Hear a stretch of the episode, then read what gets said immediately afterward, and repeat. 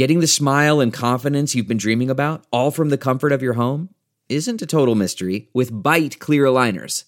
Just don't be surprised if all your friends start asking, What's your secret? Begin by ordering your at home impression kit today for only $14.95. Byte clear aligners are doctor directed and delivered to your door. Treatment costs thousands less than braces, plus, they offer flexible financing, accept eligible insurance, and you can pay with your HSA FSA. Get 80% off your impression kit when you use code WONDERY at Byte.com. That's B-Y-T-E dot com.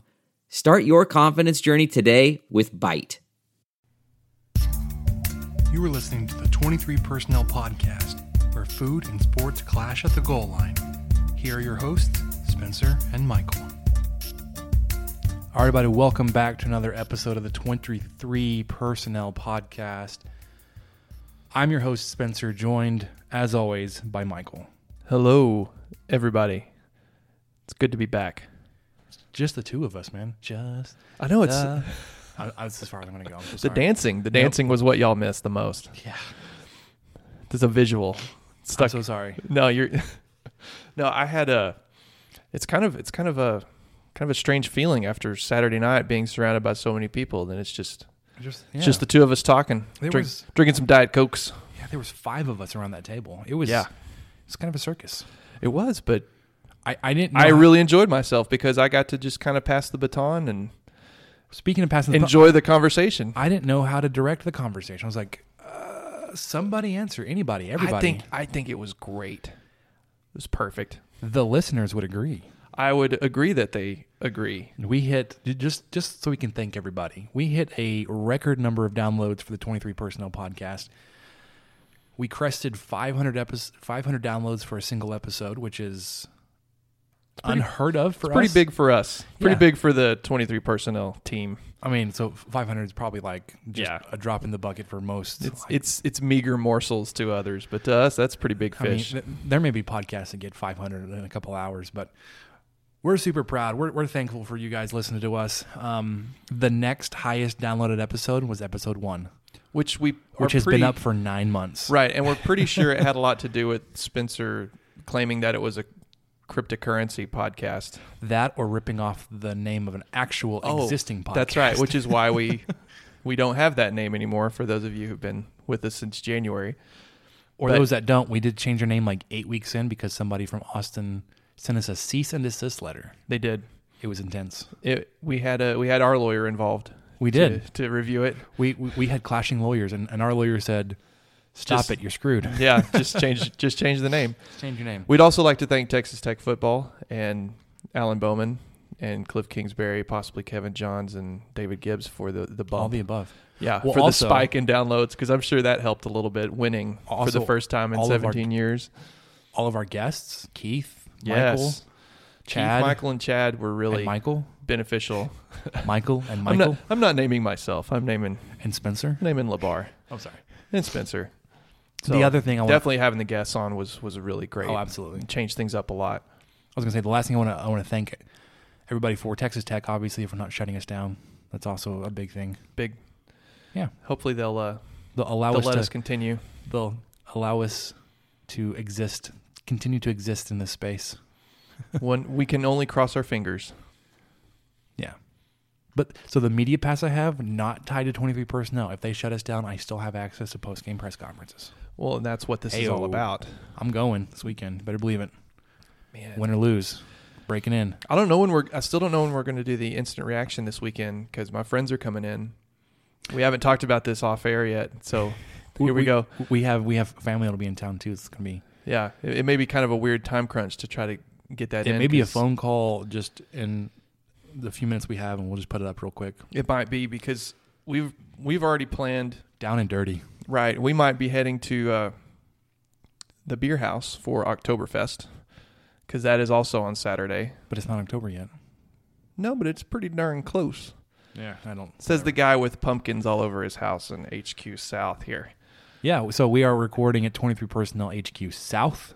What up? For the first time in a long time, we uh, have the space back to us. We had we were, I guess the official term, uh, since we only had her for a couple months, we were fostering a dog. We were able to rehome her this past weekend. Oh yeah, so good. we have a. I saw I saw your post. That's good.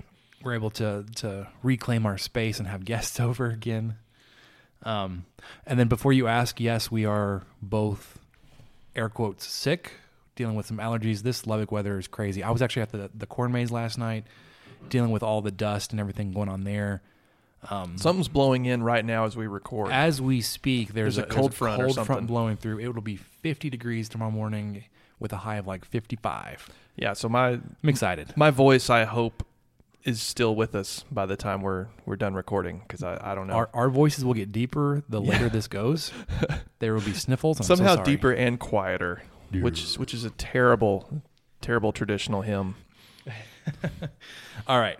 So Michael, you said there was an intro topic that we had to talk about, and it was deeper than I thought it was. Yeah. You said it was a question that came from Alice, your wife. Yeah. So I, wife. I don't know if she's like okay with us talking about her name. I'm not sure either, but Sorry, her name is not Alla.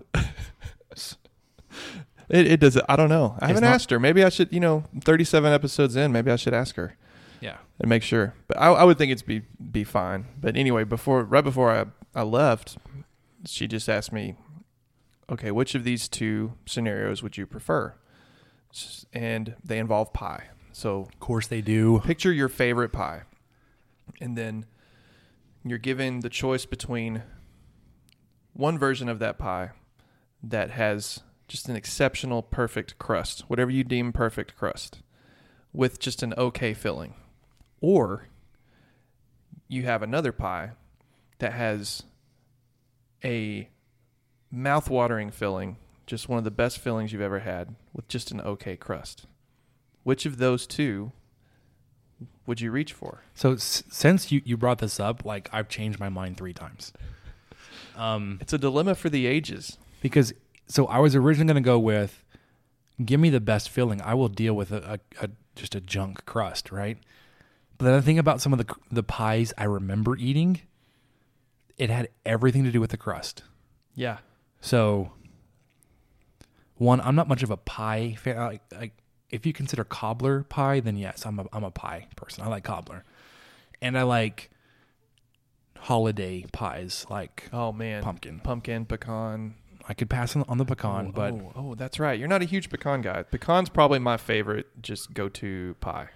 But those pies, I'm like, man, that was a really good pie. It had everything to do with the crust. So give me an okay filling with the best crust out there. I, am having to side on side with you on that because you can doctor the filling a little bit. Whipped cream, baby. Yeah, whipped cream, good old cool whip, cool whip, cool whip.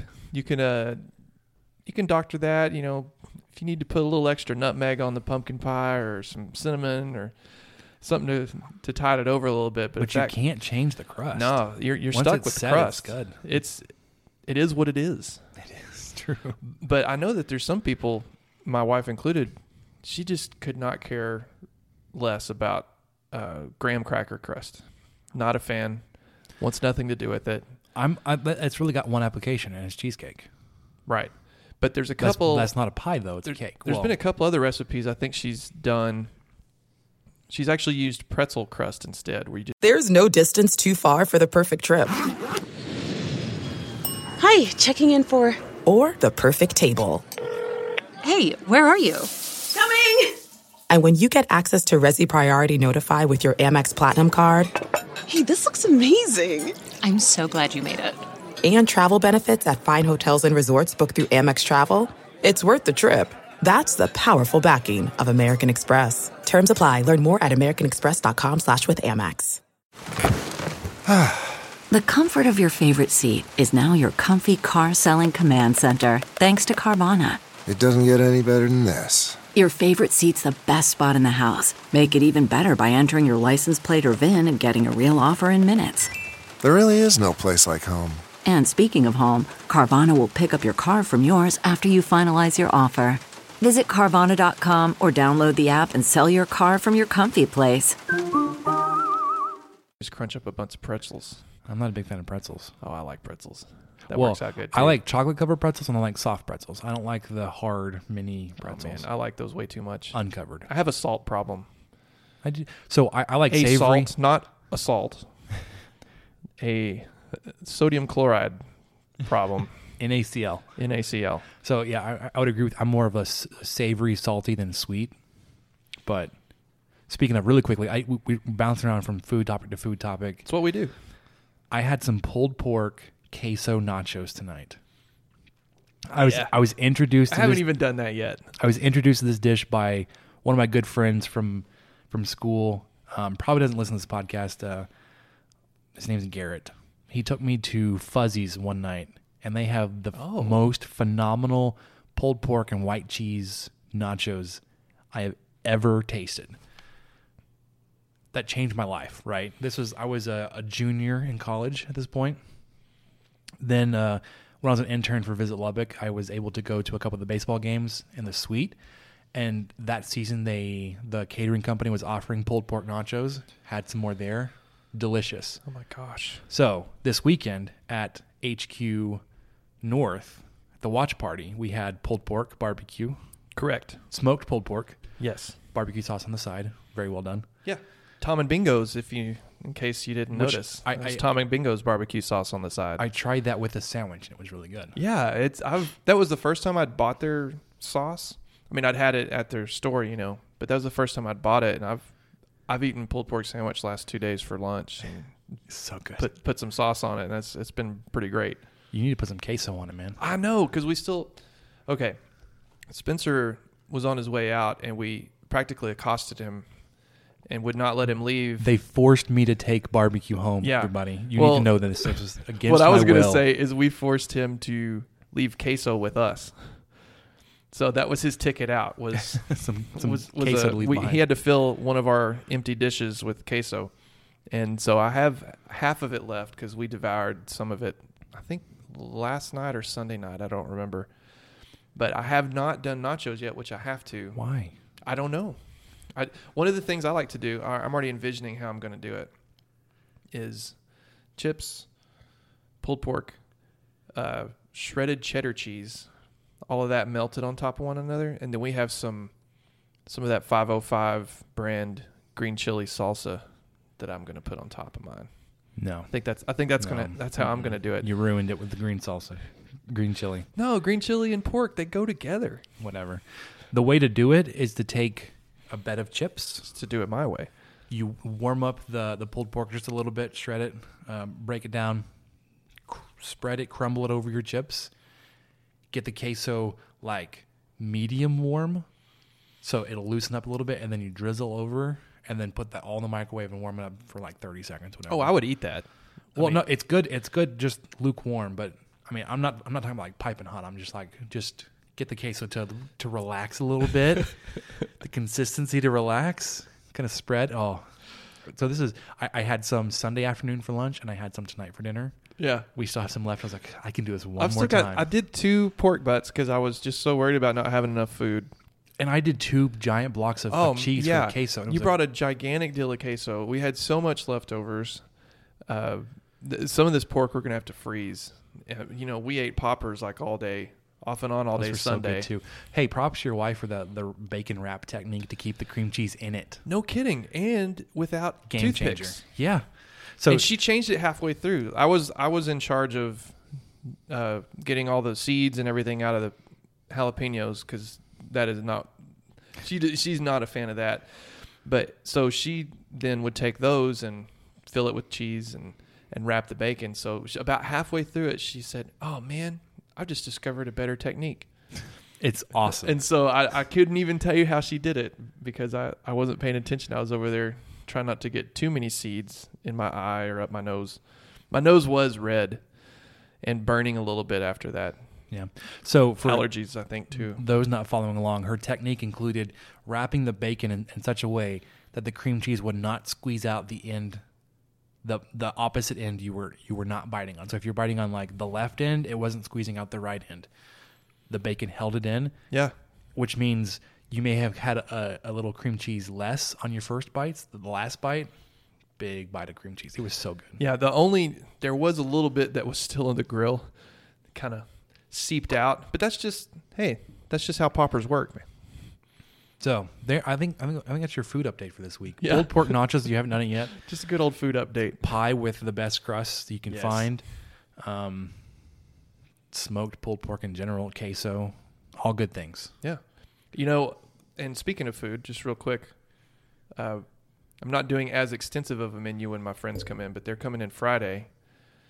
JT, Mark, and Adam are coming in, and I'm taking Friday off, and I'm going to have a oh, brisket. Oh, wow. See, okay, I'm doing brisket for that with uh, bratwursts.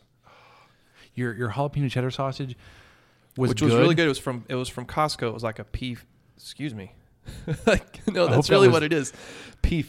It was a beef pork mixture. peef. Yeah, it's peef. It's peef, y'all. You know, just go look it up sometime. Google it. I, I maybe don't maybe don't Google peef. I don't know what you'll find. I, Never mind. I was I was a little wanting more jalapeno and or cheddar and those jalapeno cheddar sausages. Otherwise, I thought the same thing. The meat mix yeah. seasoning was great. It I was just a, wish there was more. It was a good sausage, but I, I was with you. There could have been more jalapeno and or cheddar. One last thing on the food. I, I know I keep saying that. So I, I tagged you in this today. I don't know if you saw it yet or had a chance. I follow the Red Raider Meats Facebook page, and I did see the tailgate pack. They release a weekly tailgate pack. This one's got Michael's favorite. It's got some pork chops in it. Yeah, bone in, bone in pork chop. It's got some other things. We're not sponsors. We're not no. sponsored by them. No, we, we, yeah, we, we do not sponsor Red Raider Meats. yeah, we don't sponsor them. They don't sponsor us. We sponsored would, by the Twenty Three Personnel Podcast. We would love to be sponsored by Red Raider Meats. Oh yeah, but um, I think they had chicken fajitas on there and and some kind of other sausage too. It, yeah, it, twenty five really bucks. yeah, and, and not really a whole lot of money for what looked like a good amount of food, meat. Yeah, um, I was in there the other day for. Oh, you got a cheeseburger there. I got a cheeseburger, fries, and they they offered me a side of queso for my fries. I was like, that's not even a question. Yes, yes please. Um, burger was as phenomenal as you could imagine from a, a butcher. Uh, queso, I wrote this in the, in the Slack chat, adequately acceptable. Okay, I can live with that. It was okay. I can go with adequately acceptable queso. And we are 15 minutes into our sports podcast, and we haven't talked a thing about Texas Tech sports. And we won't just yet. I was about to say because we well, I, I guess a little bit. We're going to talk about our fantasy league and our update. Michael has evened the season record at two and two. Yep.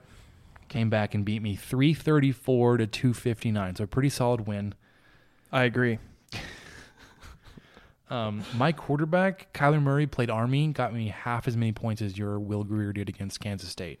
Yeah, uh, you know, Mr. Grier has has been pretty exceptional for me all year, except for as long as he's not exceptional this weekend. I know. I I've debated on that.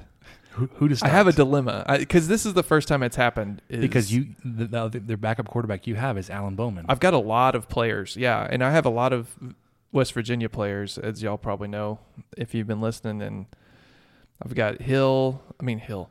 I've got uh, Sills and Jennings, and I thought I had no. You picked up Sims, didn't you? No. Oh, maybe I should pick up Sims. Anyway, uh, I had uh, two receivers and uh, Billy Goat Grier, so Billy Goat Grier. I'm really torn on if I should play them this week or not. I, I think at the very least I should play Bowman, just so that I'll feel a little bit, a little bit better about myself. Because last week I think I had, I had Justice or not Justice. I had uh, Darius uh, Anderson, and he got you one point.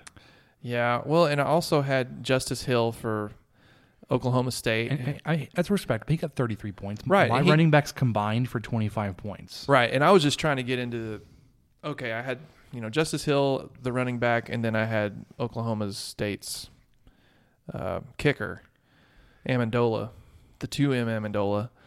So Ammendola. Yeah, those are kind of it's like all right, well, I'm I'm not too invested in that, but you know when you have two wide receivers and the quarterback of a team in a league that's built like this, you I'm rethinking my roster for this week just so I don't feel like a tool. So my roster, I've got uh, JaMycal Hasty. He got me seven points. Um, I think I'm going to move, him out. Trey Sermon surprisingly didn't do too too hot. I mean, uh, uh Oklahoma didn't do too well because of the ball control from Army. CeeDee Lamb, 49 Which, points though. I, I think. I think Hollywood Brown, your receiver, got injured because he put up a big fat goose egg. I know. Um, Isaiah sure Zuber for uh, Marquise Brown for Kansas State got me a solid 59 points because uh, he's a returner. David Sills you got 59. Yeah. Antoine no, no, Wesley. No, 69. Yeah, that's what, that's what I meant, 69. Antoine Wesley did not perform as I was expecting. I think Oklahoma State did a good job of taking away the outside receivers in this game. Yeah. He got 13 to your KaVontae Turpin, who got 90. Not bad. Yeah, not a bad outing. And that's that's the biggest difference. Well, that Will Grier got 130 and Kyler Murray got 76. Everything else was relatively close until you got to that number. So Michael beat me, what's that, 74, 75 points this week? Yeah, and I also had negative 10 because I had def- TCU's defense that just decided to quit Deep. playing after a little while against Texas this week. All right, so. So we're even. We're even. Even Steven, man. This is going to be an interesting week, especially with this game. I When I was talking to Jordan from, oh, um, spoiler alert, I did a, a trade off interview with uh, one of the West Virginia podcast guys. This is uh, Jordan with Country Roads Webcast. Great name. Solid name. Yep. Um, we talked about just how much the outlook, the buildup and hype of this game has changed from like week zero, where we're like, West Virginia is kind of a Big 12 dark horse contender, to going into week five. Like, West Virginia hasn't played anybody really. They've done really well against their competition. Yeah. Texas Tech laid an egg in the first quarter of game one, then lost their starting quarterback. Since then, it's just been wow. Way to go hitting the mic. Um, it's just the springs. Has been building from week, you know, week to week to week. Um, so let's let's let's talk about that. Let's talk about football. Is football fun again?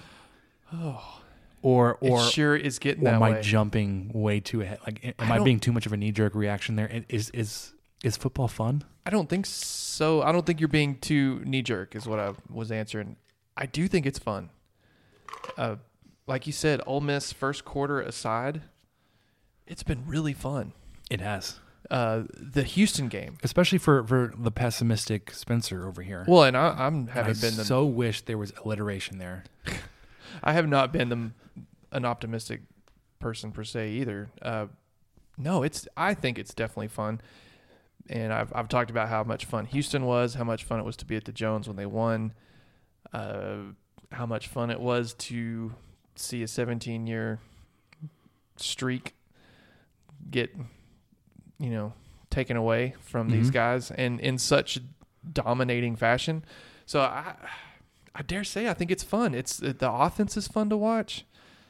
They can put up some big numbers. They can they're running crazy plays. Uh, yes, the defense is fun it's to watch. Fun defense is fun to watch. Uh, is, special teams is not not fun to watch. It's a little more anxiety inducing. Right. There was that missed field goal, which I don't want to linger on because, okay, it was a missed field goal. That's not where I have a problem with special teams. It's still re- like all of my anxiety with special teams is 100% on Daquan Bowman. Oh yeah, we that's need to find a, somebody else to return a kick. That's been a, that's been a rough spot, a little rough patch. Um, but I would say it's fun. Yeah, for sure. This weekend going to be fun. I don't yes. want to I don't want to jump ahead. There's something else we want to talk about before we get to our our preview. Um, I wanted to point possibly out, could not be fun this next topic, but you go ahead. There's one say. thing I wanted to point out too. Okay, it's not exactly like we thought it would be, but both of us had us going into this game three to one, three and one. Yeah, because I I think I was undefeated through non-conference play and then losing this past week. We both State. we both had us lose in Oklahoma State. So flip flop, Ole Miss and OSU win loss, and we were both pretty excited about coming into this game three uh, three and one. I was selfishly excited because my friends were coming in and I knew it was going to be fun either way and I knew that West Virginia had a chance to be undefeated, and they are, even though they they missed one game, but I'm sure that was probably going to be a W anyway. But uh, it's it's kind of the scenario we wanted, you know, a one loss Tech team versus an undefeated West Virginia team. Aside from kicking off at 11, that's not I you know anyone's favorite time, but this is going to be fun again. Just that same that same word. And I think the time is not going to matter so much this this year. I think I think fans are excited, and they've seen what this offense can do and the numbers they can put up, and I, I think it's going to be a, a, pretty good atmosphere at the Jones this weekend. I certainly would hope so. Um, the eleven o'clock kickoff time. Notwithstanding, I think there there isn't much else you could be hoping for. There's a team that's coming in that's highly ranked. Um, you have a chance to knock them off. They're, they've, they've got players that are on big time season award watch lists, whether it's Heisman or Biletnikoff. You've got a chance with your defense, who has been getting better every single week, to really put a, a, a hamper on those on those um, possible awards. Sorry, I just blanked for a second. I thought you were. I, was, was like, I was going to say looking, Mountaineers, and that was not going to help you at all. I was looking right at Michael, like, save me. Mountaineers. And I, I was not going to be good. Um, yeah, so it, it's going to be good. I'm going to be uh, be there again for the game. Obviously, I'm going to be covering something there for work. Um, going to utilize there in the booth, up there in the press books books. Going to use the the press pass to to attend the post game press conference, win or lose. It'll be interesting That's so kind cool. of fill. That's so cool that you just you just stroll in there like you know what you're doing and nobody bothers you. Well, see now now that I know it, like exactly where it is and how to get there, I will definitely because like last week, You kind of sat in the back. I sat in the back. I ca- I followed somebody in. Okay, smart. Hey, that's smart. Now You I got to know exactly where you're going. I know where I'm going. I know how to get me, there. where's the press conference? I, I don't know. I was not I don't know asking how well that was going to go. was not asking. I, I I walked with somebody. Um. Okay. So I guess a little bit of not breaking news, but news as of Tuesday afternoon, not what you would want to see going into this game. TJ Vasher possibly out, doubtful to play this weekend. Um, per Don Williams of the Lubbock Avalanche Journal, I guess then the the media availability this week today, uh, Kingsbury said that Vasher is still his availability is still to be determined. Um, was it a he kind of tweaked his knee. Since it was a knee sprain, local mistake State game. I don't remember him going out, I don't either. It, it may have been towards the end of the game. I don't remember it either. but he had some some interesting options if Vasher isn't able to play or if he's not 100. percent And I wanted to go through some of those with you. Those these scenarios, and he listed four specifically. So one would be to to elevate the backups. Anybody behind Vasher, they just all take a step forward on the depth chart. So we're looking at guys like Dalton Rigdon, Caden Leggett, Myler Royals, these guys all get moved up. Um, they don't take on like I wouldn't say Dalton Rigdon takes on all of Vasher's playing time right. in his absence. I think that it would be more of a uh, committee there. I am less. I don't think this is like likely as some of the other options. Um, we saw in the Lamar game when Vasher sat out the first quarter, it was a lot of Dalton Rigdon, and then uh, who did he rotate with on the outside? Was it Bowman? It might have been. I I know that. I feel like it was after Lamar possibly that Kingsbury said that he wanted to redshirt Royals for sure. So Royals, I don't think has played yet. So he's still he may not have played at all, but I know that that was his plan was to keep him, and he was someone that I I think we were all pretty impressed with throughout the spring. Throughout the spring, yeah, absolutely. Um, the, another option would be to move an inside guy outside, and he pointed specifically to Ja'Deion High, who played outside last year, and Daquan Bowman. I think of those two moving outside, um, you like the experience that High has to play outside and just to kind of pick that back up. To do that, though, you pull him as one of your He's most been so effective, most productive inside especially receivers, especially against Oklahoma State, and move him away from that. Yeah, the other guy, Daquan Bowman, he he was an inside receiver last year. Got moved outside at some point to help with depth, so he's been he's been out there before. Um, I w- I don't know. I, I, I think I would rather see Bowman given the opportunity to go outside and, and and keep high where he is. Keep high where he's at, and then possibly build Bowman's confidence and and help have him touching the ball a little bit more. Maybe that'll help on special teams. I'm. This is a lot of speculation, and oh, conjecture, oh, yeah. whatever. Um, well, and I, I, don't want. I don't say this with. I, I don't say this with any sort of tone or anything, but catching a ball is a lot different than catching a punt, and I, I think that just because he may have had some trouble with fielding kicks lately, that doesn't necessarily mean it'll translate to catching a ball by by any means. Sure. So I, I don't feel as worried about that uh, getting him there. I'm I'm more worried, like you said, about kind of losing high on that inside where he, especially against Oklahoma State, just tore him up pretty well. I, am going to have to look up the numbers just to see. So the other option I think is kind of part of of that of moving high the the option of moving high outside um, is to elevate KeSean Carter and to start him on the inside instead of have him back up Ja'Deion High so he, High can move outside. That's a pretty good option. It is, and and the guys on the radio show this afternoon were talking about High, not High, uh, Carter.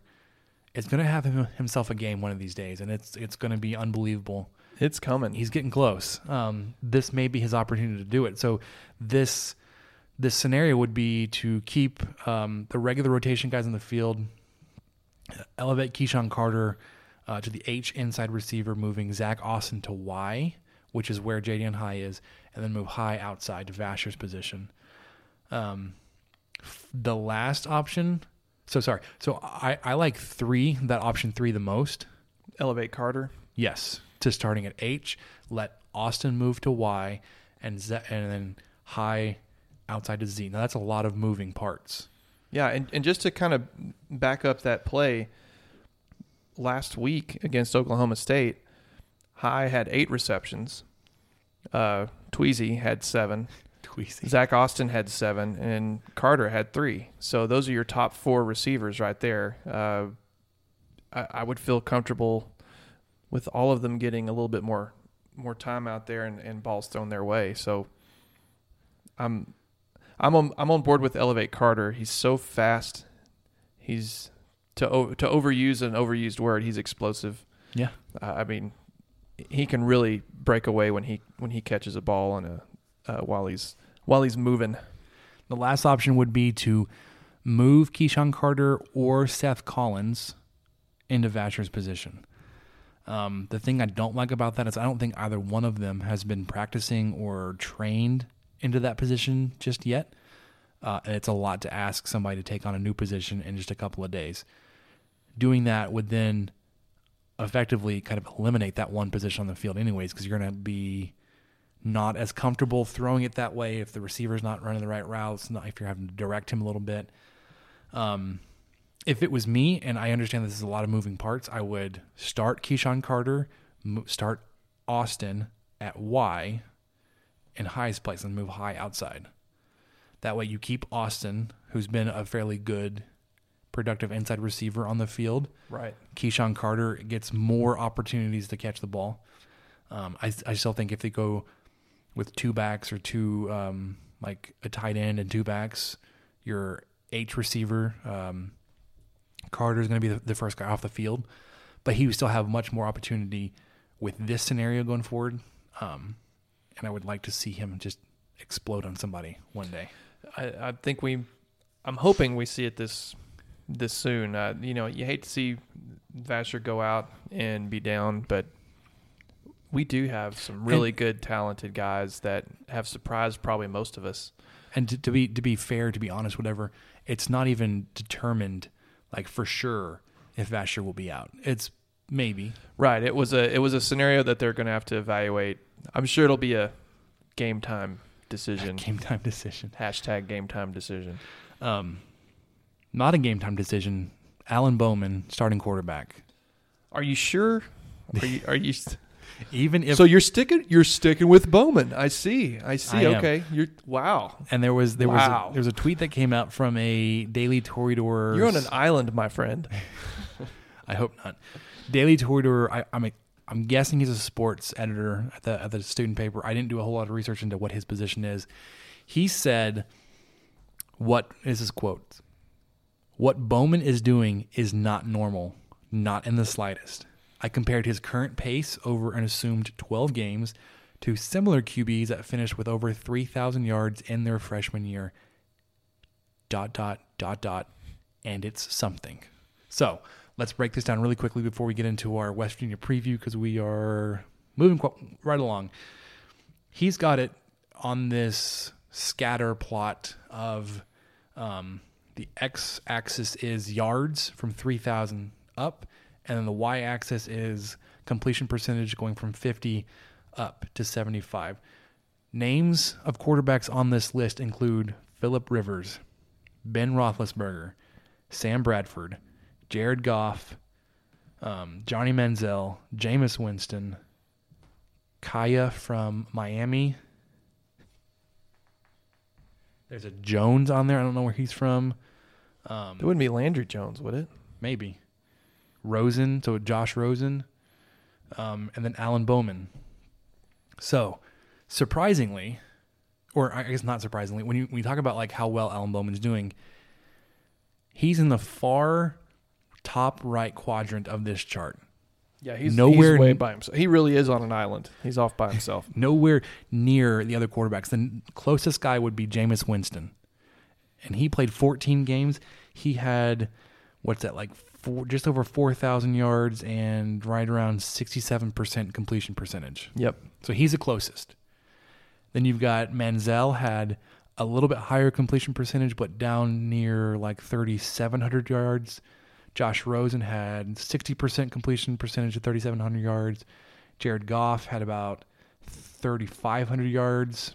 Um, and then Bradford, Roethlisberger, Kaaya Jones, and Rivers were all in that 30, 3,000 to 3,200 yards. And then from Philip Rivers had the lowest completion percentage at like 54, and going to Sam Bradford just under 70. So all these guys are bunched up, right?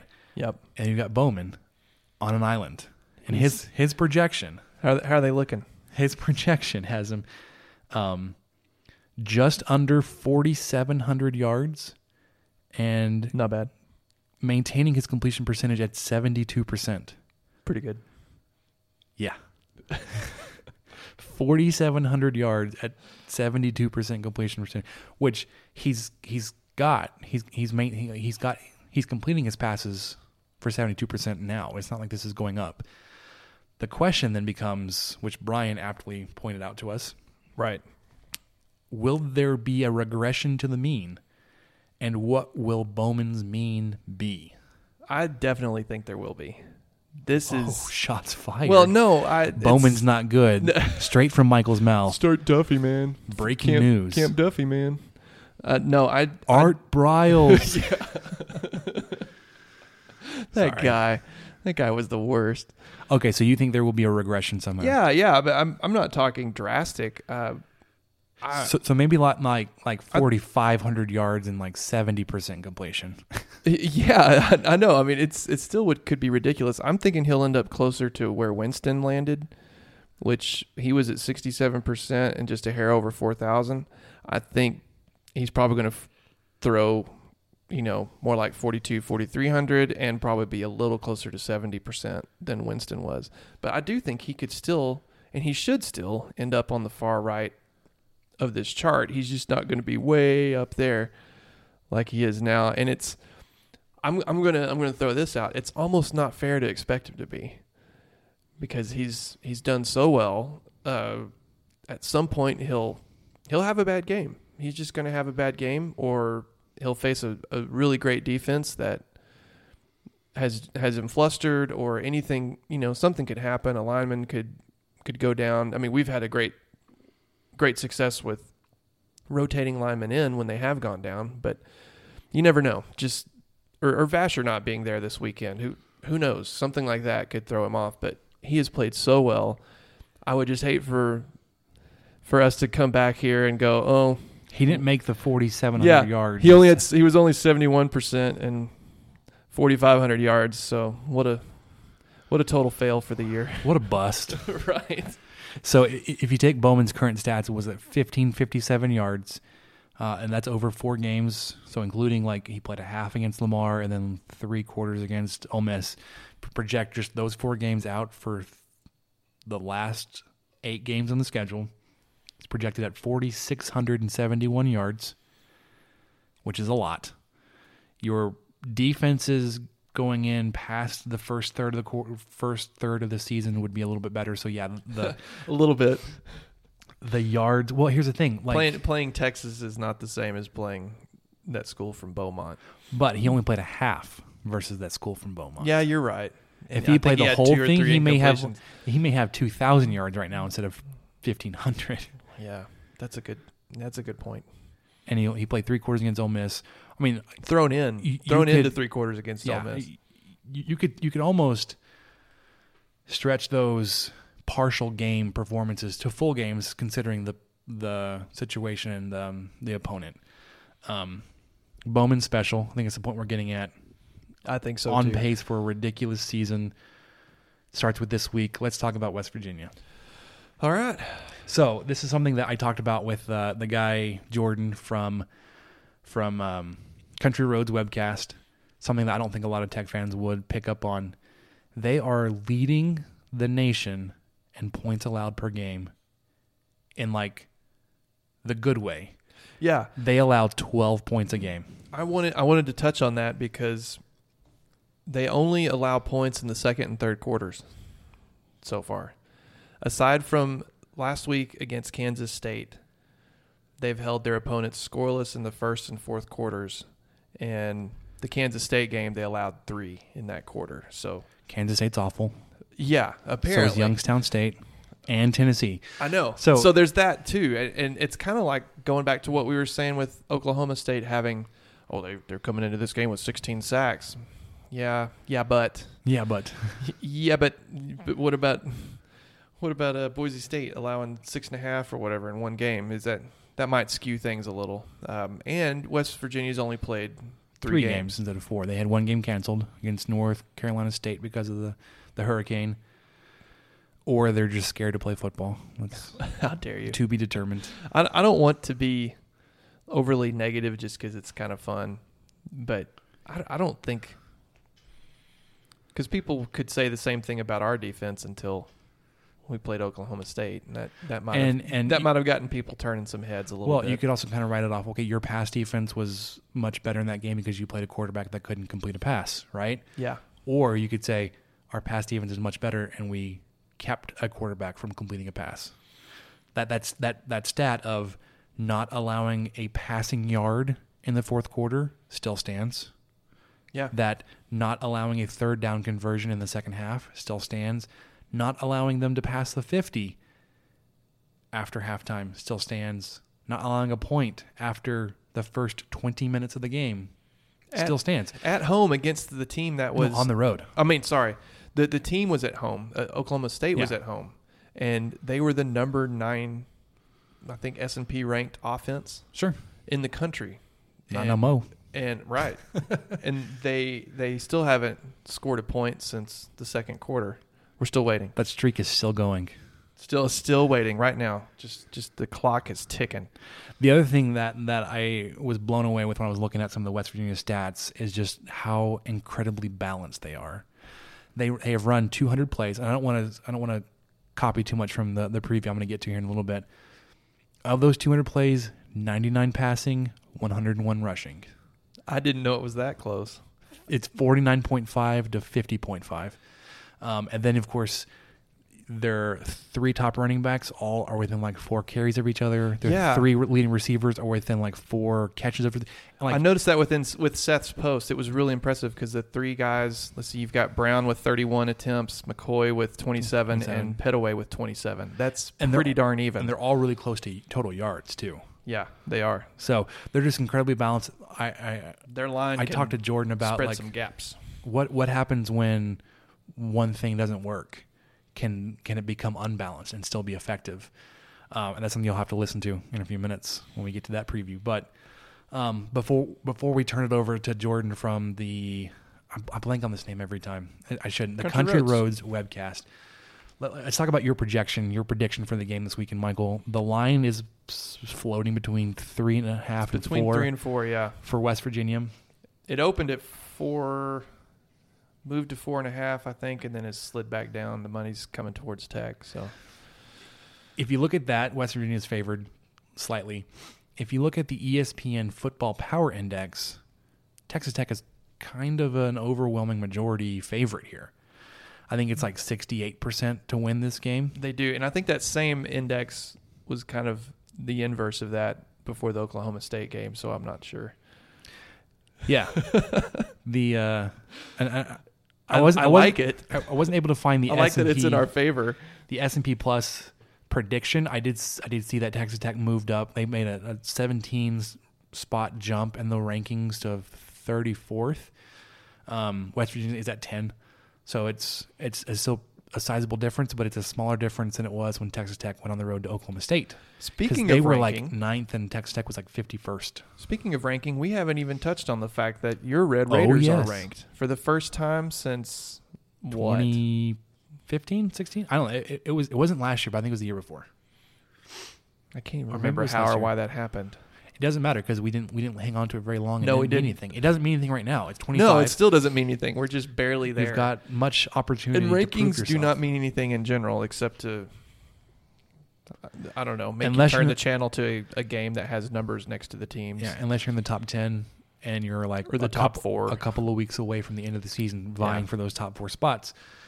Um, but it is nice. Yeah, I, am nice enjoying be, it. Be recognized for your efforts. Yeah, um, they were talking. There was an interview they were talking with. I think it was Zach Austin, and they were talking about like the the how the team is reacting to to the ranking. And my thought was, I, I was immediately distracted. I was like, well, it should be. It's nice to be recognized for the efforts, but that doesn't mean that We still have so much more to do. Right.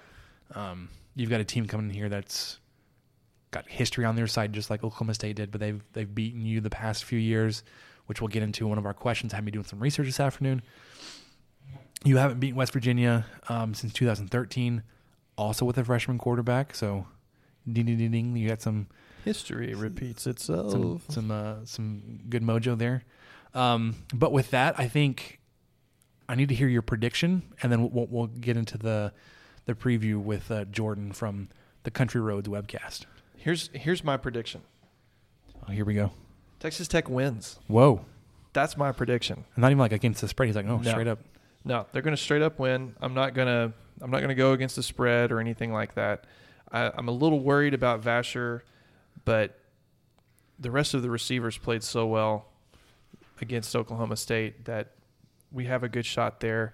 Our our uh, pass defense seems like they're figuring out some stuff there. I, I mean, Sills is going to be a, a different category against most of the guys they face, so I'm not sure how much they figured out, but I, I feel much better about it than I did after the Houston game. And our defense is uh, having Johnson back there. Um, I think helped a lot. It may have been just some mental stuff, knowing that he's there, having having him in a leadership role. I, I think it's going to be an 11 a.m. game. There's going to be a lot of people there, a lot more than we're used to seeing at those times, and it's going to get rowdy. It's going to hopefully be a perfect day for it, and the Tech will come away with the win. That's that's what I'm thinking, and I'm I'm not. I don't know. Or should I get into specifics on how much they'll win by? Or sure, let's do it. Let's hear it.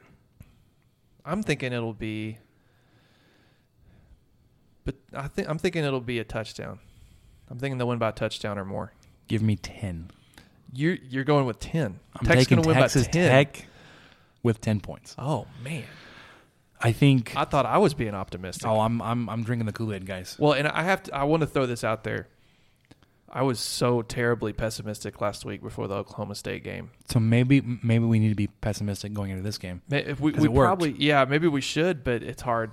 It's hard for me too. And Dude. I've I've already told all my friends that if if Tech wins this game Saturday, I'm probably going to be uh, that guy that well, I don't really even see a loss on the rest of the schedule. I'm, I'm going to turn into that guy really quickly, so I've got to be careful. I haven't turned into that guy in we years. still have Oklahoma, Texas, and TCU. I know we schedule. do. I on. believe me, I know, but there's there, there's always a there's a chance of that happening every year, and it probably hasn't happened since Cliff's first year when we went seven and zero. Oh. And I think when we won the seventh one, I immediately well, shoot, we man, we might we might win ten games this year, you know, and and then all of a sudden it just all went back down the tube, but I could become that guy. I've got to be careful. I've got to stay realistic. But man, I, I do like our chances.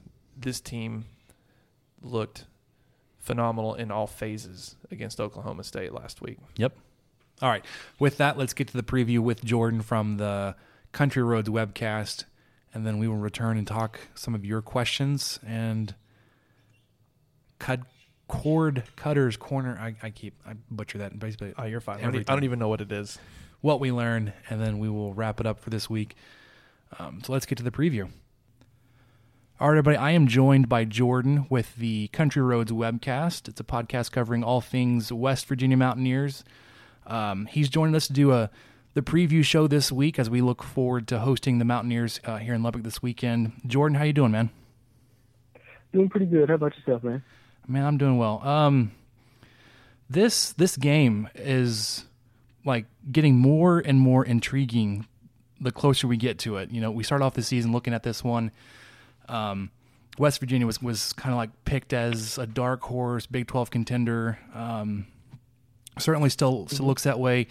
And then uh, week one, uh, Texas Tech loses to Ole Miss, and you're just like, well, okay, we're not as probably not as good as, as we were thinking we were going to be, which wasn't really all that good. Um, and then weeks two, three, and four for the Red Raiders have just been building a little bit. Uh, and then this this game this weekend just it's just growing really. Um, kind of surprised the game was left at 11 a.m. What do you think about? Yeah, I uh, I, I, was uh, I was surprised to see that too. It's actually going to be the uh, first early kick for West Virginia this year as, as, well. All the other games have been at least you know 2:30 uh, Central Time or later so I was surprised to see that, especially with it uh, ending up going to be, you know, a ranked matchup. And so, you know, I don't, I, you know, usually get the prime time games for those, but uh, I think that maybe they um, set the time before, you know, they were expecting the matchup to be as big and as anticipated as it has gotten. Yeah, so that's definitely um, that's our fault for bringing you guys down there on the schedule.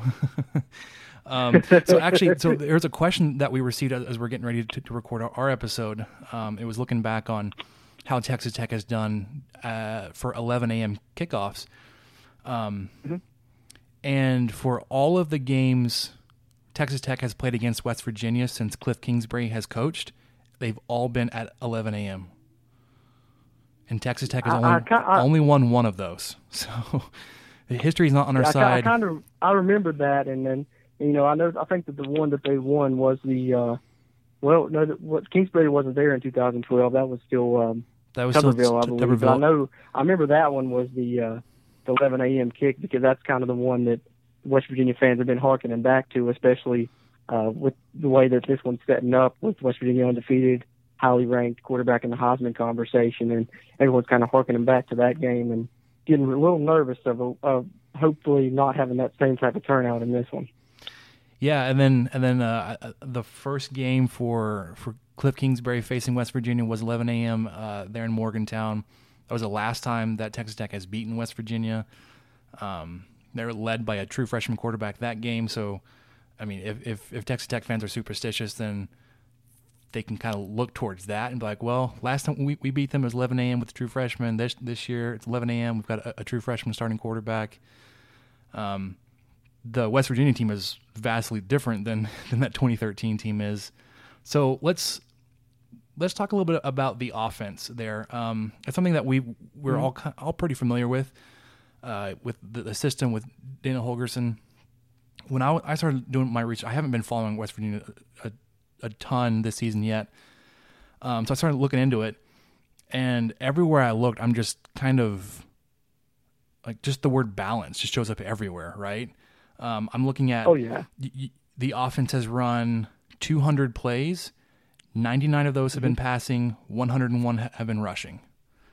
Um, I mean, that is as close as you can get to 50 50. Um, and then when I was looking at um, statistical leaders, you know, outside of the quarterback, you've got three running backs that are, have 31 carries, 27 carries, 27 carries. Then you've got three receivers, 15 uh, receptions, 19 receptions, 15 receptions. So it's like you've got like a top three running backs, receivers, and it just like everywhere you look is balanced. So if Texas Tech is going to have success against the Mountaineers, um, you know, I, I, I, think that they would the defense would have to disrupt some of that balance. Um, if say something isn't working for, for the Mountaineer offense. I don't, uh, it doesn't matter what it is, if it's the run game or if Grier is having an off day or, or receivers are, are struggling with some drops or whatever it is, um, or if the Texas Tech defense kind of throws them off their game, is the offense set up in a way that they can kind of ditch that balance and still be successful? Um, I think in the past years, I, I would have probably had to say no to that question. And, you know, that could have probably caused some problems for West Virginia. But I think that this year they have, you know, proven to have more depth and, and be more versatile on offense in, in a lot of different positions. Um, if you look back last year at the West Virginia team, uh, as far as receiving wise, it was pretty much Gary Jennings or David Sills or Bust. Um, Marcus Simms made some plays last year as well, but he was more of a deep threat than anything else.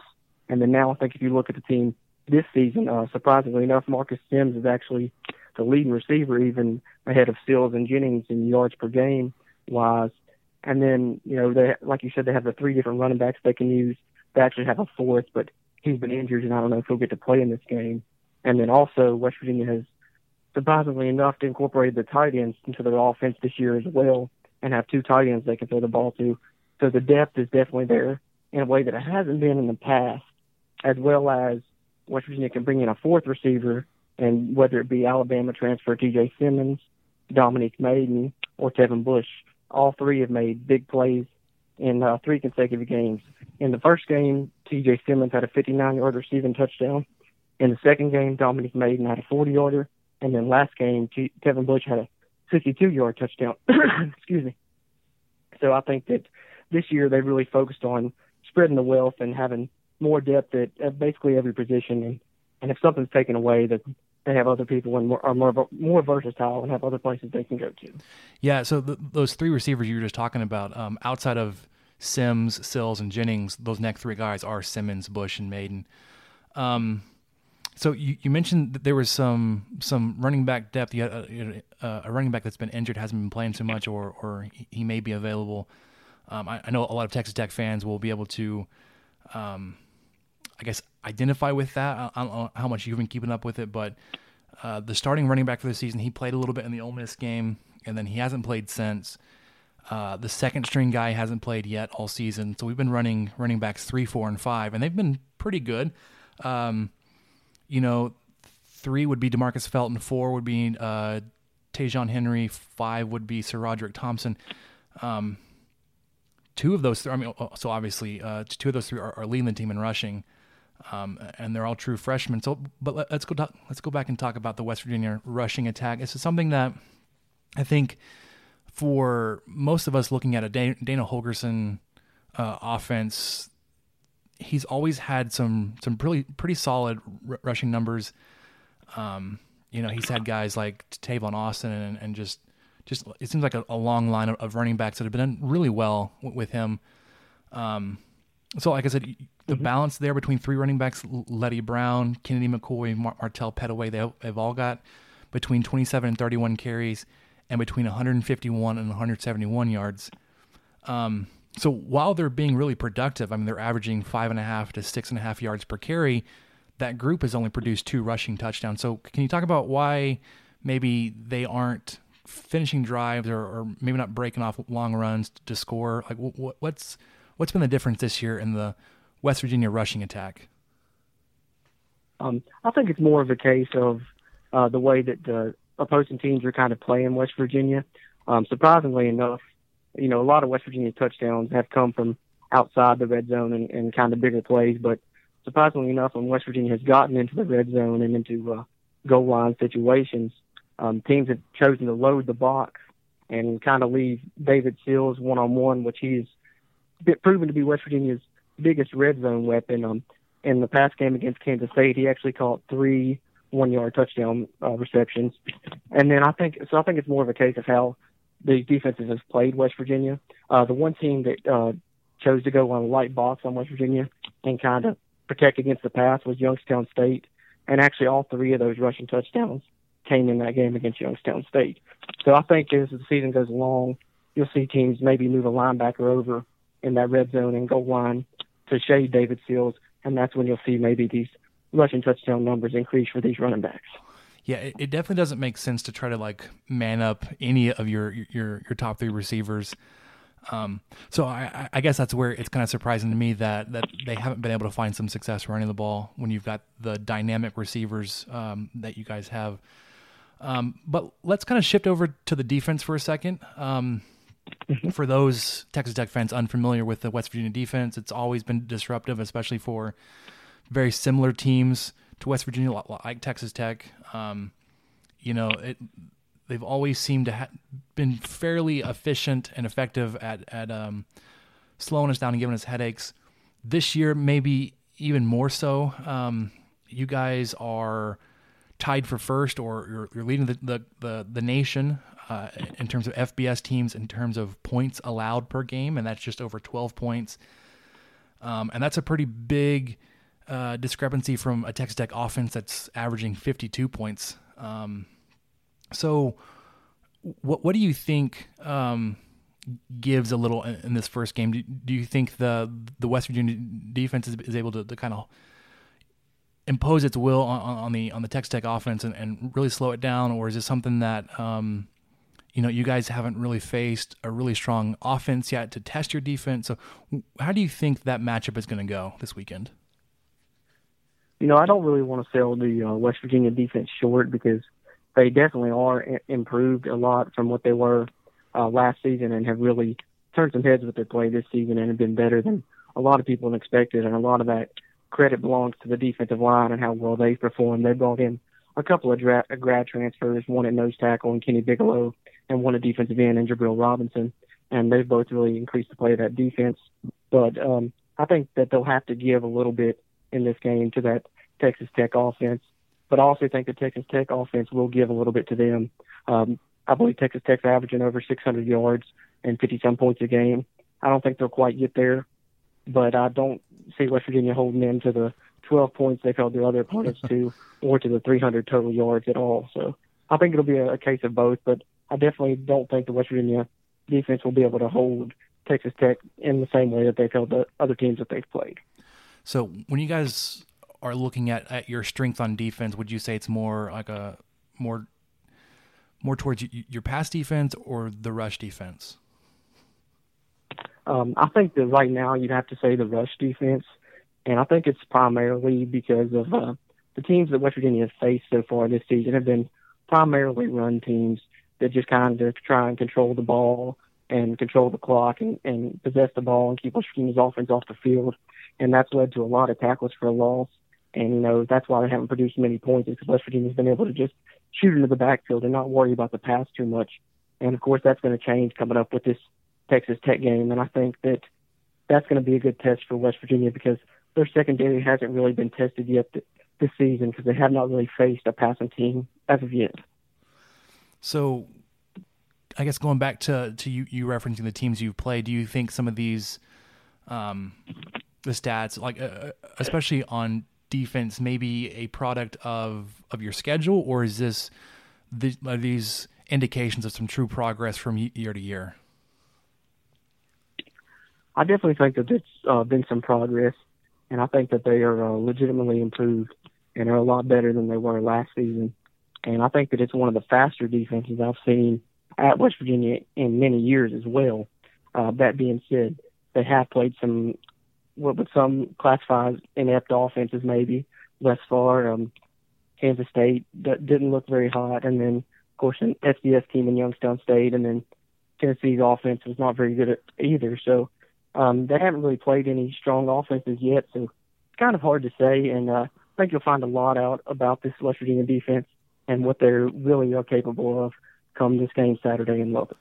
Yeah, it's, it's something that, that we've been kind of, I guess, going back and, and forth on is is what do we have, you know, as Texas Tech fans, what is what does our Red Raider team look like? Um, we kind of took with a grain of salt the performance against Ole Miss. That like, well, okay, it's a it's a first game. Um, you were away from home. Your starting quarterback went down in, in, the second quarter. Beginning of the second quarter, you threw out a true freshman who wasn't getting first team reps going into that week.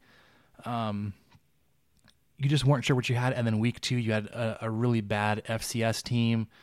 Um, week three, I think you were able to you Texas Tech fans were able to see a little bit more progress with Houston, and then of course this last weekend against Oklahoma State. Um, so everybody's been looking to, okay, I think after the Oklahoma State game or after the West Virginia game, I think we'll have a, a really good idea of where we are. And of course, you say that, and we're at that point, we'll be five games into the season. So if you don't know what you are five games in, I don't know if you will know. Um, so one of the things you mentioned a, a, little while ago, you were talking about your receiving receivers um, in depth. I think one of the biggest things when we did our preseason previews, uh, especially when we are looking, we did a lot of research with the Bill Connolly preview. Um, a lot of that mm. was based off of the depth of the team in West Virginia, and he was saying this team legit could be three and nine or ten and two. You just have no idea how the depth of that team will, will react. And uh, there's another article that I read, uh, I think back from this past winter, it was talking about how much attrition West Virginia has has had to deal with this offseason. season um, how how do you think this team is is handling the depth and if there's a like a key injury or like you said one of the uh, one of the, the facets of the offense kind of is taken away how is the rest of the team going to be able to step up or or, or can they um, I think in, in a lot of areas this team has good depth. Um, they're very deep at running back, as I mentioned. They can go about four deep there. Um, pretty deep at wide receiver as well. I think that they could suffer losing a player there and not really see much of a much of a drop off there.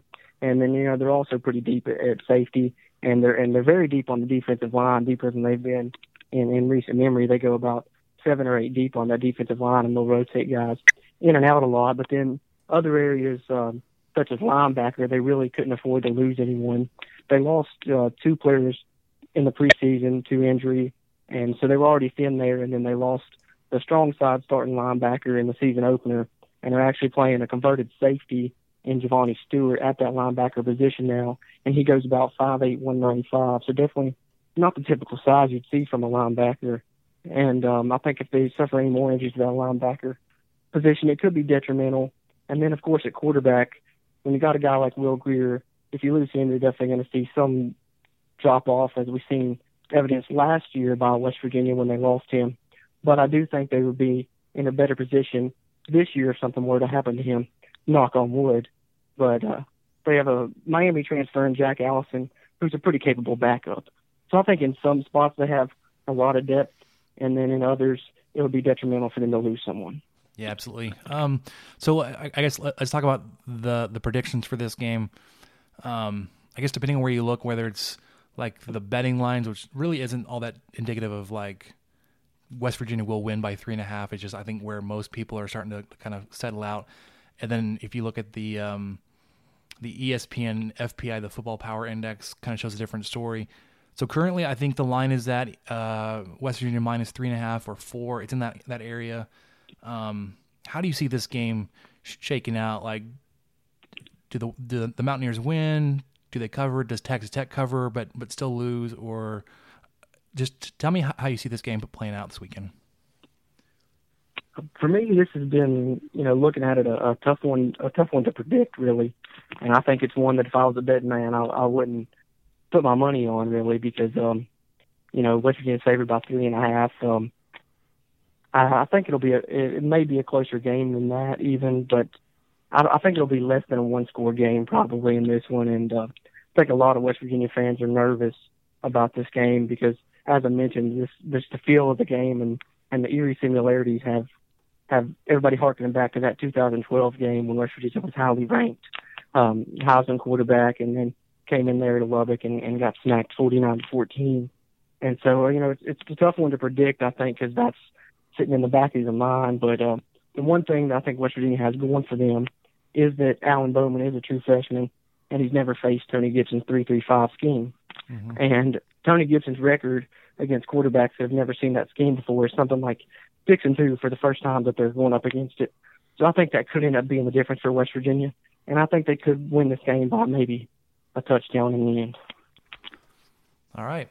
Um, is there anything else that we need to know? There, there is there a player that we haven't touched on that Texas Tech fans um, if they want to know more than the person next to them at the game that they, they should have their eye on? Is there is there anything else that, that we need to, to talk about before I let you go? Um, I think that just really, um, I think this is, I just want to say that this is probably a really good barometer game for both teams to see just where they truly are. Um, like you mentioned, Texas Tech, a lot of people thought that uh, they were going to be much improved and their defense was going to be much improved. And after that Ole Miss game, I had some questions, but those have really been answered. And I think people are thinking this can be a good team as well. And I think people are really high on West Virginia after seeing the way the defense has performed through their first games as well.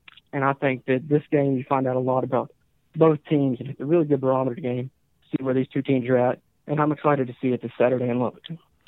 Yes, sir. All right. Well, thanks for joining us. We'll be sure to to get everybody directed over to your guys' podcast. Um, let us know where we can follow some of your guys' work, or, or if we want to listen to the the West Virginia side of this preview, where where we can find that.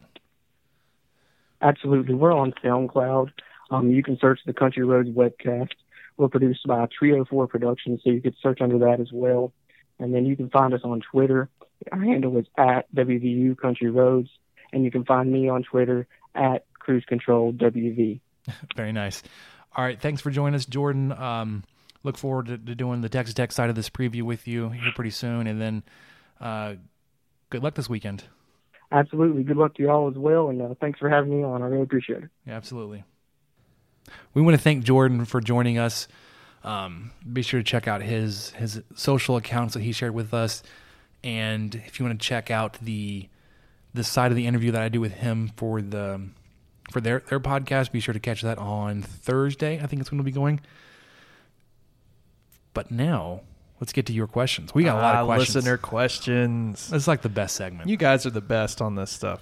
Well, you're you're the best for helping us reach some unbelievable download numbers, but we got some great questions this week. Always bringing it. Also, some very topical questions because the uh, I'm gonna I'm gonna jump to question number two because the Texas Tech athletic department announced they were going to be giving away tortilla towels to the certain number of first students at the game em- embrace it. This is going to be why so, not? Like if if you want air quotes allow tortillas to be brought into the stadium, which tortillas make into the stadium every game, make on the field every game. Um, they're going to hand towels away, and our friend KD7 at Kenneth7 Davis asks us, and we just have to share this with everybody what's the best way to fold a towel for aerodynamics? I, I have a couple of thoughts on this before we get into the aerodynamics part. If they didn't want him to throw them, they would charge a dollar for him. I think I think people would they would pay a dollar for a tortilla towel, and then there's probably a fifty percent chance that that dollar would keep them from throwing it.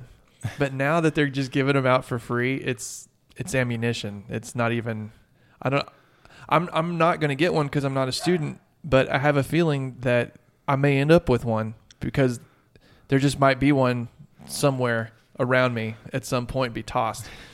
I'm I'm gonna keep my eyes peeled for one. I'm gonna, try trying to pick one up while I'm at the game. me too. I, I want I want as many as I can carry on the way out. The okay. I had a couple of thoughts on this. All right, Kenneth, if you're gonna fold it, if if you're looking for floating, if you're looking for like a floating towel. I, th- I think you just fold it in quarters and then just kind of grab a corner of it and toss it. I think that would work well if you're looking looking for a float. But if you're looking for distance, I would try to somehow tie it in a knot, kind of like a bandana, because then you can really chunk it. Yeah. So I, I like I, it. It depends on your. I think it depends on what you're trying to accomplish. Well, see, and and uh, I'm glad you took it that direction because what I was thinking of was like spinning it or whatever. Mm-hmm. Um, just a communal activity for everybody to be doing at the same time. So like you think of fans oh, waving like towel. the terrible towel. They're spinning them right. So right. I, my thought was you, you, to roll that bad boy up as tight as you can get it, and then you got to have something on there, an elastic band. You, you grab your girlfriend's or your wife's hairband, put it on there. Just make sure you don't lose it. Oh, now you're you're bringing extracurricular items into this. Yeah, I'm bringing props into bringing this. Props. if if you don't have a girlfriend or wife that is attending the game with you, bring some from home. Stop at the store, get some rubber bands, whatever it be. Wrap those on the ends. Make sure it's pretty tight. Maybe even um, sneak in a, a little bit of tape do it like so I don't know why I'm remembering this guy, but he was he was a sideline hype guy for uh, for Texas Tech in the Leach years. Didn't see the field a whole bunch. Brent Nickerson always had like a full size towel and he had it rolled up uh, lengthwise. So it was it was two or three feet wide. Oh, by the oh. time he was done with it, like long. I mean, and he had just like bands of black tape to hold it together. And he was on the sideline just spinning it almost the entire game. He's a defensive back, didn't play very much. That's but got the crowd hyped. That that that's your play there. Okay, let's go to our, our one of our favorite question submitters, Brian Don Carlos, still rocking the Khalil Tate Mourner account. True or false? Whoever wins the turnover battle wins on Saturday. True, and here's why I say that. Okay. West Virginia has had the success they've had this year by forcing only two turnovers this year. They've got one interception, one fumble recovery. If they are in the plus on turnovers, as well as doing what they do on offense and defense, you may be host. You need to be winning the turnover margin battle. You need to be creating extra possessions, all that kind of stuff. That's a telling stat. They've only gotten two this year. And they've played this well. They've also played nobody. They ain't played nobody, Paul. Uh, I do. I'm leaning towards that what game was it? It was the Houston game where there were no turnovers, right? Yes. Or they might have been a fumble. I can't remember. Oh. oh. man, I think I think that's true though because Houston, uh, you know, we had them. Uh, we had them before. I don't know. In the third quarter, it was kind of the game was locked up, but West Virginia, I don't think you. If you're up two scores on West Virginia, you can't blink. I don't know what they're going to come up with. And if it's going to be as close as we think it is, like every possession is going to count. Yeah. Same with like ball control games like Kansas State, where you have very few possessions historically. That if you could create an extra one by a turnover or something, you really had like the upper hand in a game like that. I think a game like this where their offense is as effective and explosive as it is, it is you need to be winning the turnover battle or at least be even. You can't be losing this one. In, in case y'all didn't know, this this podcast you're listening to is not first take, so I'm going to agree with Spencer. I, I I don't see any.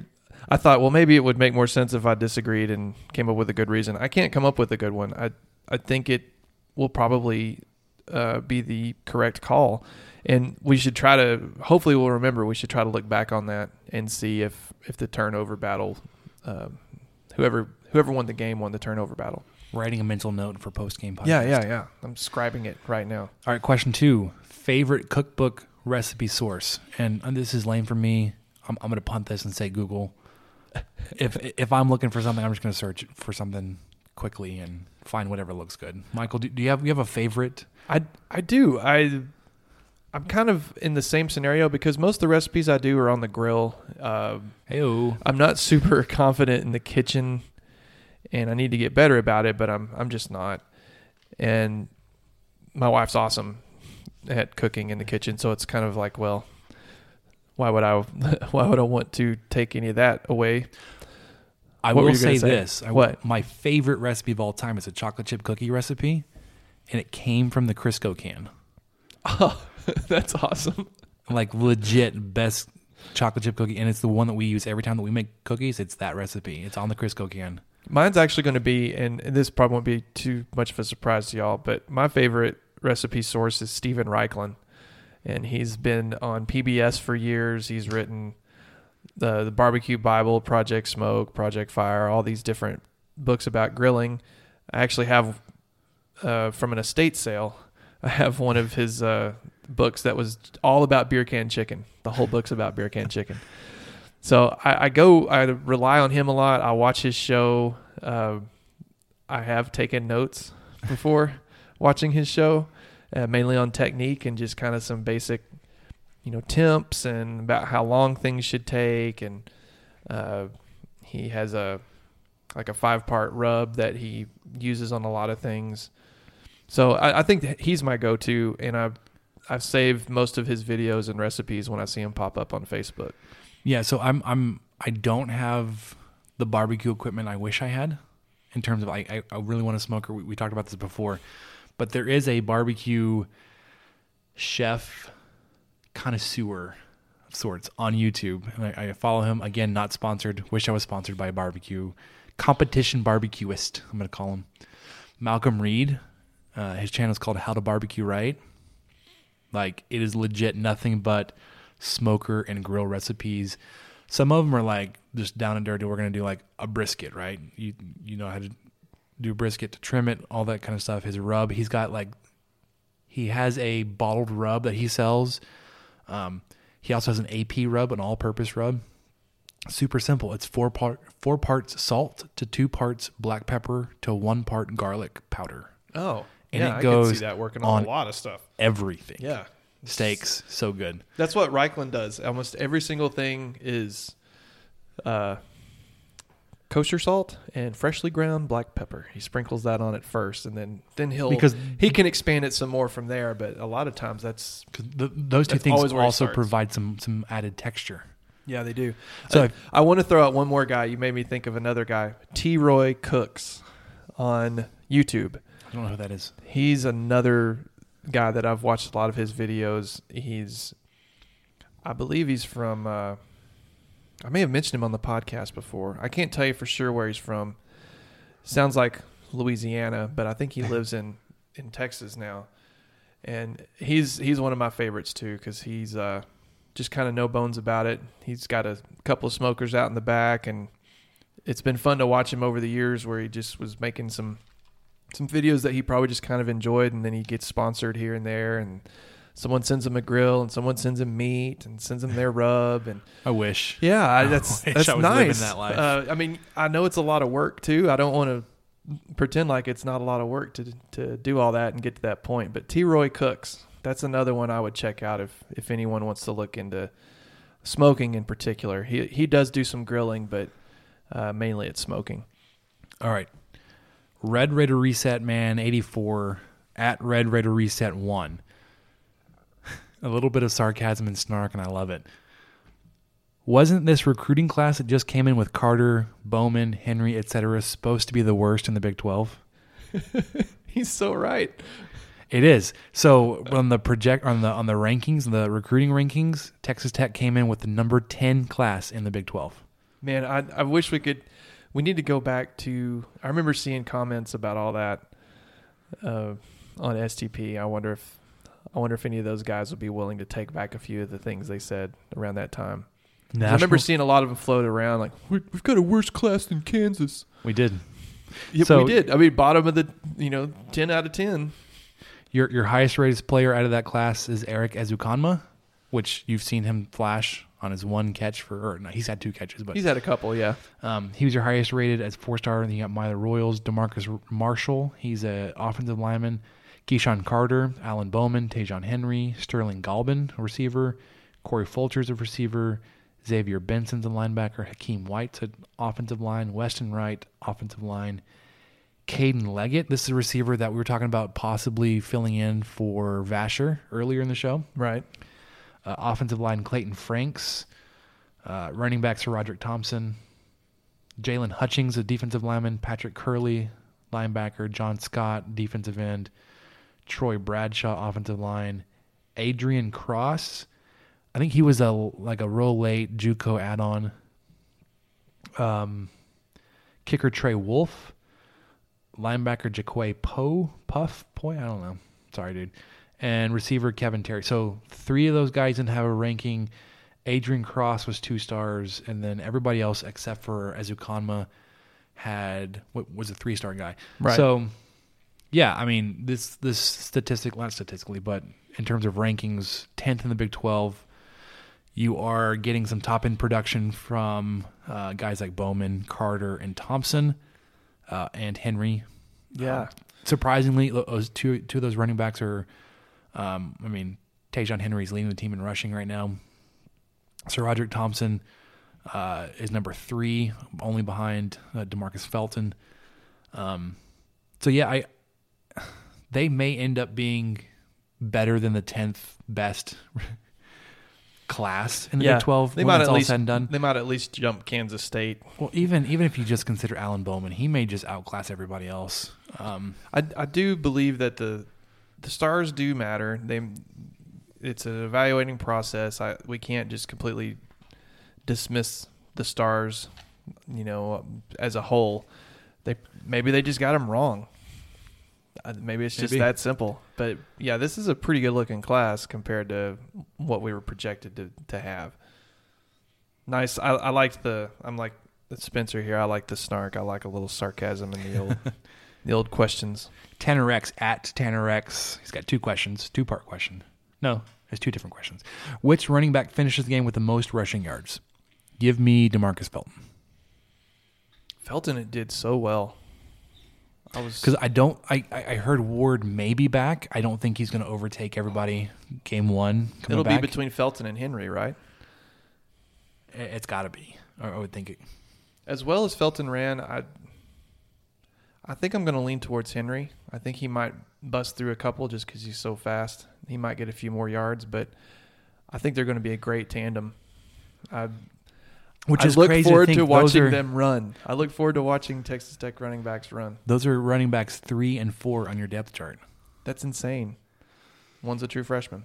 Yeah. Best pregame food for an 11 a.m. kick, hands down, has to be a breakfast burrito. Breakfast burrito.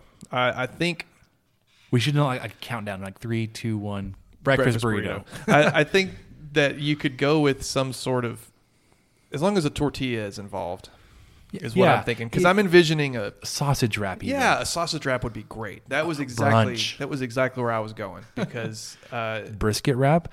My son wrap would be went good. to the fair today with his daycare class, had a oh, brisket man. wrap for lunch. He was raving about it. I was like, you wouldn't have picked that if it was your choice.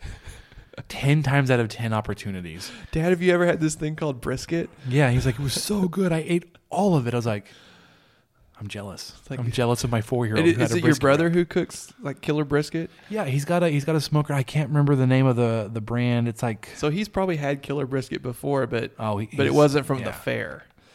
The fair has the best brisket, as we all know. Yeah, so it's got to have a tortilla, possibly some kind of smoked meat, and or just eggs and a meat and plus cheese. Yeah. No potatoes though. Yeah, I'm I'm thinking I'm thinking that's pretty much your best bet between breakfast burrito and some sort of wrap, as long as the tortilla is involved somewhere. Yep. Adam, and I think this is, this is your friend Adam. Yeah, that's my friend Adam. He's one, he's one of my friends coming in this weekend. At Ace Man, I, I love that Ace Man 0987. If we win Saturday, will we want Bama? So apparently there was there was some some some conversation that should have been had when we asked this question on Saturday after Oklahoma State and yeah, because Adam asked us this on Saturday and and, and I, everybody took it too seriously before I could jump when, in and when, say when I, when I asked the this question, this is my guy. He's not he's, right. He's not for real. when I asked the question, I looked to my left, which is where Labar and Keith were sitting, and they answered first. Yeah, you were on my immediately immediate right, so it went like Labar, Patrick, or Keith Patrick, and then Chad and then by then was like, let's move on. yeah, it, by, by then it was too. Late. I, I just had to apologize at the end of it, but no, I. He reminded me too because I have the worst memory. Where we, you know, a lot of people say this, but we started saying it specifically after the TCU game, which was our first game as Tech fans, where I believe we Is were 70 35. Right, but we were down. I, I forgot what it was. It was like 28 to, or, or we were down something sure. to zero. And the fans behind us, and this was our first tech game experience as students, and they were just dogging the team, like, oh, we're the worst team. We're not going to win a game. oh, it's just terrible. It's terrible. And then, of course, we came back and put 70 points on the board and, mm-hmm. and just beat the daylights out of them. And that same group of fans, I think they started the "We Want OU" chant, and they were Gosh. just they were just going to town about it. So uh, that was the at least for us. I'm sure other people say we want Bama sarcastically, but that was our genesis. Was we we heard those guys, and I think we started chanting with them just to just to be jerks about it. But uh, no, I, we don't want Bama. We're we're not quite there yet, you know. So I, I, maybe in a couple weeks. I don't know if you've seen this, but Alabama is projected to be double digit favorites every game the rest of their season. That's sickening. Do like, you think, do you think they could beat the Cardinals? Can we? Oh, oh let's. Uh, have we started? Browns? Have we started that yet? Have we started that discussion yet? Or, or maybe the Vikings because the Vikings lost to the Bills and the Bills are supposed to be bad. So maybe, maybe, maybe Bama could beat the Vikings. So I, I, I know that that conversation and that comparison is ridiculous. That, I know like, you, you can't you can't legit take even even in Alabama and put them up against an NFL team. Oh, but I, you could though. I would like to see like an exhibition. I want to, I want to see him try. Yeah, I know. I, it, it sounds like a fun. I, I think it's a, a better thought experiment than actual. I don't know. It's just so it's just so ridiculous because it's going to happen if it hasn't already. And I don't know who is it that's kind of dog in the league, Arizona, and then the Bills. Of course, the Bills came out of nowhere. Hey, the Browns have won Sunday. a game. The Browns won a game. First time in like two years. Uh, right, I think. Yeah, it was. It's 2016. I think was the last time they won a game. So they're one, one, and one. Filling that stat sheet.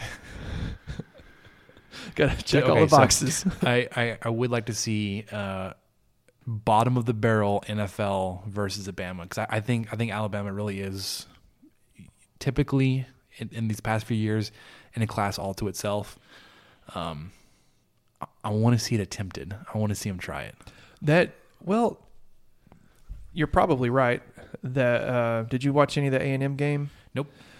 I got to catch a little bit of it, and it seems to be. It, it, I guess this is just this is just how football works too. When you have a really good team, for the first half a quarter or so, it seems to be oh man, this might this might turn into a game. And then all of a sudden, Bama's like, screw you guys, we're no, we're gonna score forty unanswered.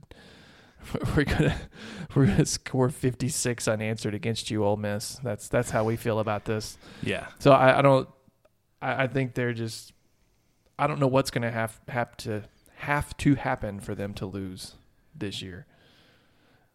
Maybe if they had to play. Uh, oh, Maybe if they had to play the the Vikings on a good day, maybe they would lose. I don't know, man.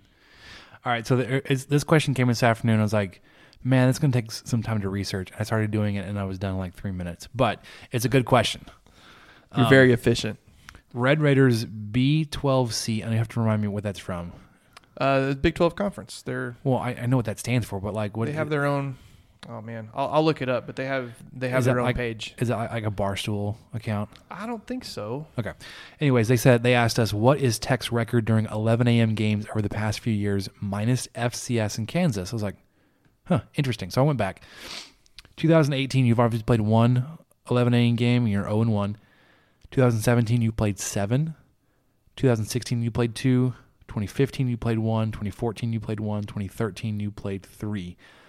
So last year, in the seven games you played 11 a.m., you combined to play the same number of games as you did 2016 to, through 2013, not counting FCS and Kansas. Now Kansas was a couple of those 11 a.m. games that I didn't count. But let's let's go back. 2017, you, you you remember was pretty awful. The record in general, you were two and five in those 11 a.m. kickoffs. Ouch! You beat Houston and Baylor and then you lost to West Virginia, Iowa State, Kansas State, TCU, and South Florida in the bowl game. 2016, you were 0 2 in 11 A games, not an FCS or Kansas opponent, where you lost to West Virginia and Texas. You're about to start seeing a pattern emerge here. 2015, you were 0 1 in 11 a.m. kickoffs, and you lost to West Virginia. 2014, you were 0 1 in 11 a.m. kickoffs, and you lost to West Virginia. 2013, you were 2 and 1. You beat Iowa State and you beat West Virginia. You lost to Kansas State. So, I went back through all of Kingsbury's years. I went back to 2013. Of those five years, now six games versus West Virginia, with Kingsbury as your head coach, you will have played West Virginia all six times at 11 a.m. and you are one in five, or sorry, one in four. It's not fair because it's an advantage to the Mountaineers. No, it's not. yeah, it's noon. It's noon for them. It's later. It's an hour later. It's an, it's been an advantage this whole time. It's so only, it's the only dadgum team that plays on the Eastern Conference through the, on the Eastern Standard Time, and dang, they they there's get to play at noon, and we have to play at eleven. So when when when they travel to us, they're playing at noon. When we travel to them, they're playing at eleven, but we're playing at ten. No, they're still playing at noon. Oh, that's right. It, it's still yeah. an 11 a.m. An 11 a.m. game. Central kick. Yeah, it's still it's still yeah. all on the same time. They get to play at noon every time. Dad so, gum, they get to sleep an extra hour. Dead gum. This is dumb. I don't like it. So obviously, if if you're concerned about history, um, which I think last week you kind of disproved that a little bit, at least. Yeah, you haven't done too well against West Virginia in 11 a.m. kickoffs. They completely thrashed last week's big 17-yard offer. Um, because like I said, you've lost the last four against them at 11 a.m. You won 2013. Here's a key thing I think from 2013. Yes, you had Jace Amaro, but you also had a Davis Webb. You had a true freshman quarterback on the road, and you won in 2013. It's time. Hey, it's r- time for r- that. remind happen. me again what class uh, Alan Bowman's in. He's I believe oh, uh, he's not a sophomore yet. he maybe he's a sophomore by hours. I'm not sure. He probably clept it. out of some classes. So he's also if you're going to draw any kind of comparisons, last time you beat West Virginia was with a true freshman quarterback. It was on the road. Granted, the 2013 West Virginia team is not the 2018 West Virginia team, but the Texas Tech is not the same team. No, um, it's not looking that way. So, something that that Jordan brought up, um, which I'm going to spring on Michael. He hasn't heard that part. Um, he he brought a stat to the the interview where he said the record of first time quarterbacks facing Tony Gibson and his defense is like one in six. It's probably Davis Webb as like the single win. yeah, it might so be. It has to be then. You would think if if there is a quarterback out there that on a first glance has been able to defeat a Tony Gibson defense, the quarterback coach that got him there would be able to do it again with a new true freshman quarterback. Yeah. I'm drawing a lot of lines to be pumping some some oh, sunshine, some sunshine. It would be the greatest Bowman, as he's becoming known. It was Labar who coined that, wasn't it? Yeah, and we're, we're definitely we're we're we're registered trade. We're running with that. it, Labar. If you're listening to this, we will give you credit. We pr- we should probably give you a little bit more credit on Twitter, but that was all you on Saturday night. The greatest, the greatest Bowman. Okay, love it. But your picture was so spot on. Uh, if you haven't seen that that thread yet, uh, it was Kyle Lang. I think he re- replied to that. He said, I, "I couldn't get past the greatest Bowman part of the tweet." Yeah. And then you tweeted back a picture. It was two pictures. It was of the Felton touchdown there at the end to, to put Texas Tech up on top from the end zone, looking over Felton's shoulder, you saw Alan Bowman in the background with his hands raised up, not exactly straight up, more of a diagonal, like Michael's pantomiming now, which you, I, you guys obviously can't see. Y'all are missing out. And then you paired it with a screenshot of Hugh Jackman from The Greatest Showman. Yeah, with fire behind him and all fire sorts of stuff. that's, making that's the exact perfect. same pose. Yeah, The Greatest Bowman. It's going to stick. All because of LeBar. Okay. Hats, hats off to the young man. So Red Raiders B12C, the record is uh, a combined two and six, eight, 10, 11. You're two and 11 in AM, 11 AM games, not versus FCS or Kansas. Two and 11. It's not very well, good. Let's get, let's get three. Let's get that third one on there. Sorry. Sorry. You're four and 11. okay. Okay. Four I, I thought it wasn't quite that bad but you haven't beat the same team twice. Oh. You've beat Baylor, Houston, Iowa State, and West Virginia. Okay, well, we should. This should be the that last, may change. This should be the last 11 a.m. game of the year. See, just and, that way that doesn't happen again. You would think that like of all the games this season to be moved off of 11 a.m., this is like your best one, your best opportunity. And I don't know what the rest of the TV schedule looks like. If like this is the only marquee game at 11, and they probably maybe why they kept it at 11. It might be. It's. I think it's up there now. You know, when they first said it, it, it we thought it was because we knew there could potentially be a lot, be a lot riding on it, but I don't think anybody else did. But now there's numbers beside us, and that makes both that teams. makes people tune into the television channel to see. Oh, it's on ESPN this week. I was about to say something about Kubota tractor commercials, but I guess I'll have to save that for another Fox broadcast. All right, Steven Stevens at SW Texas Medic asks, "What's the over under? 100?"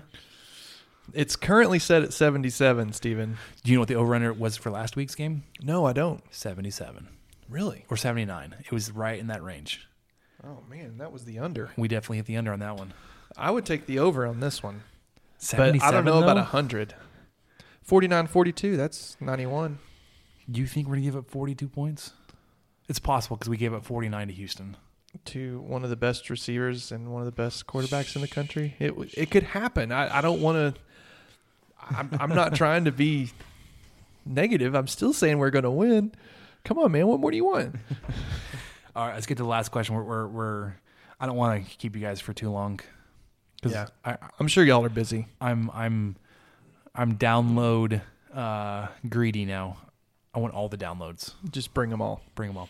At Guns Up Nation, our friends over there at um, that great site, not site account, those uh, group of accounts. Back to what you were, uh, Big Twelve country. That's who the Big Twelve country. Red there Raiders Big Twelve B twelve C is related to. And sorry, you guys. I hope y'all are listening. Y'all can correct me if I need to, but I think they're a, a podcast essentially, and then they have.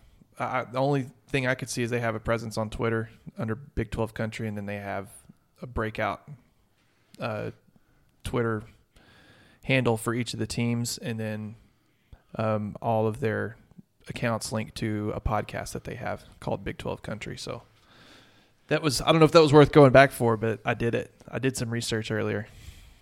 I, I, I wonder if it was that same podcast that I listened to the preview of uh, back in the preseason. Could have been. Maybe.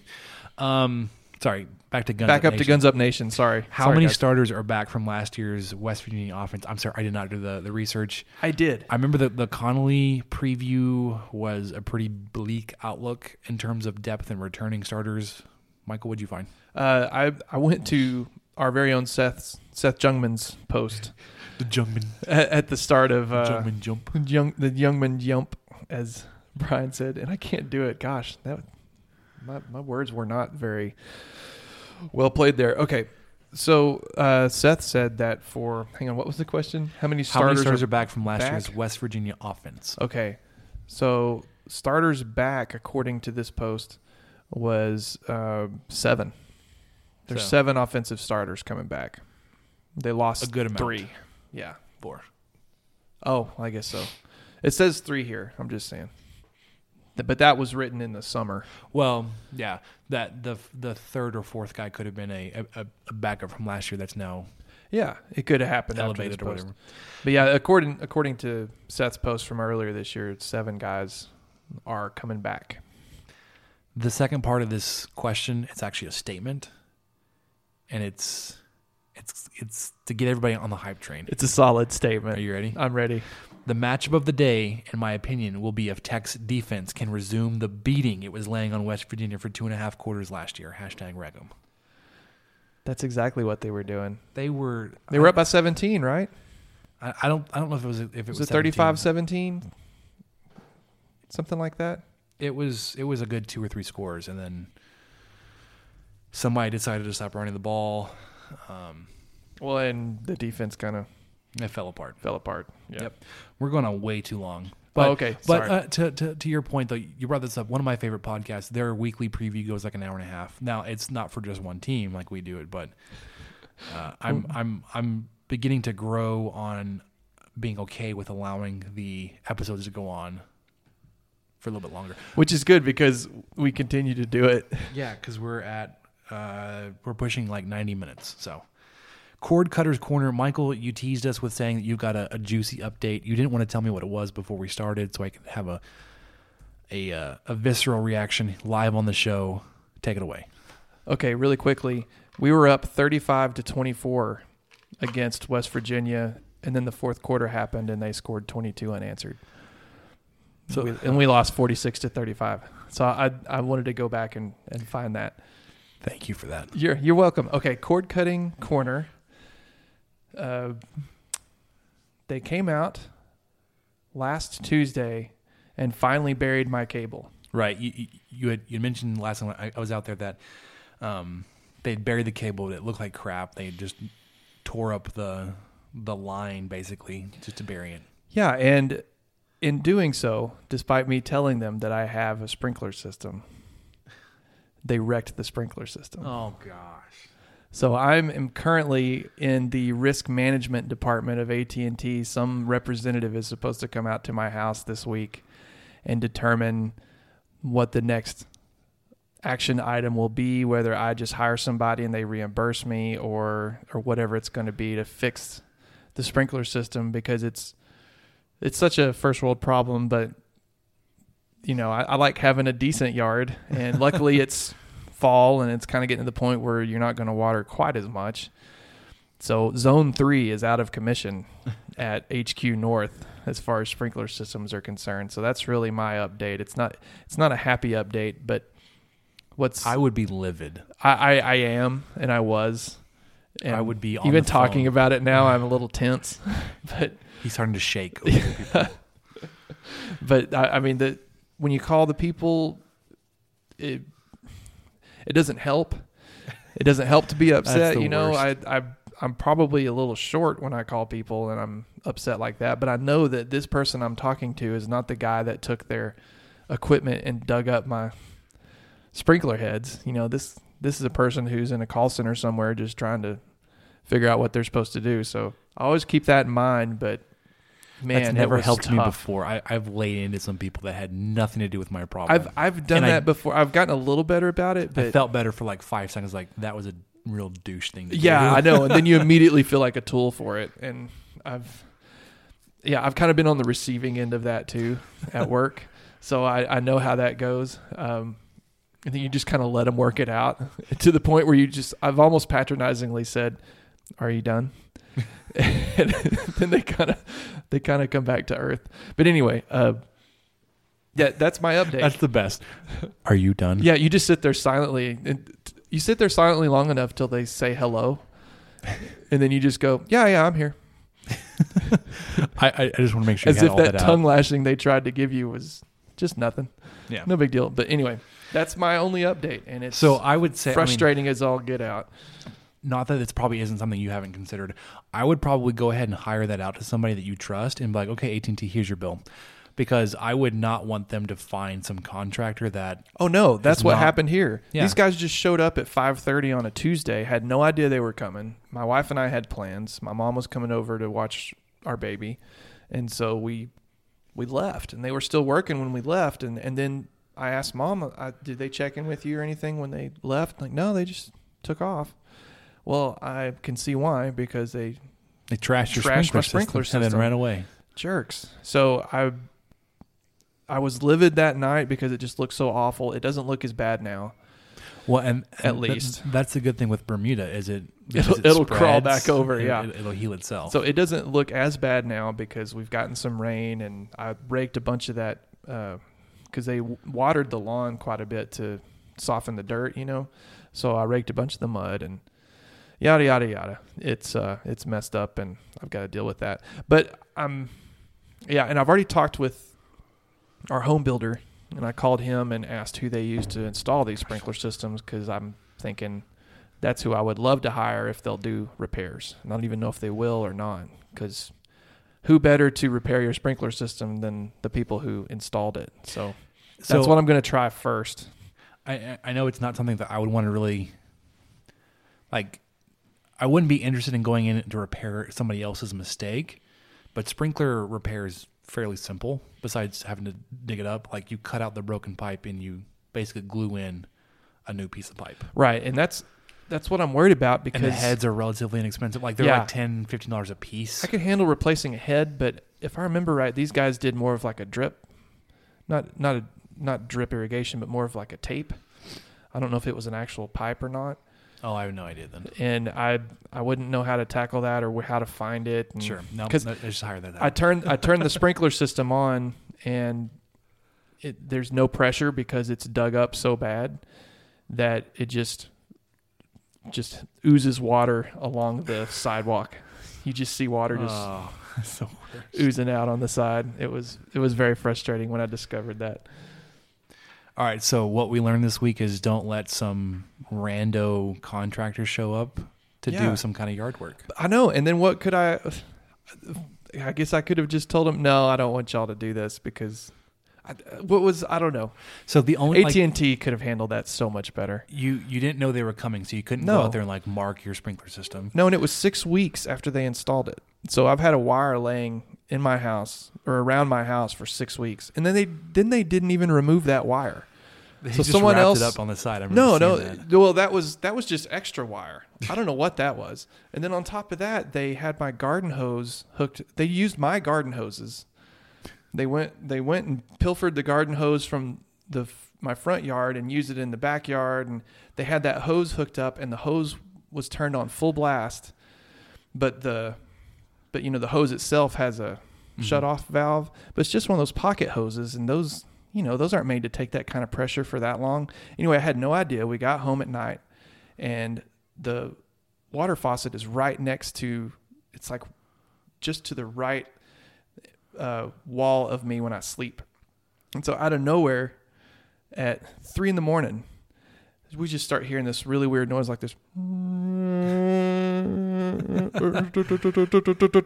and I was looking around, and we both woke up, and we didn't know what it was. It's probably like the, the is it the baby? The the the valve at the very end of your hose is failing. It was just so all the water's going through. The yeah, so water. that's probably exactly what it was, and it finally dawned on me because I remember hearing it come on before when Allison's been outside with uh, our baby and just you know using the water hose, and so I ran outside and you know boxers at three o'clock in the morning and the turned best. off the hose. I mean, they just they just were. I, I didn't even get into all that with AT and T people, but it was I was not impressed with the, these two guys who came out.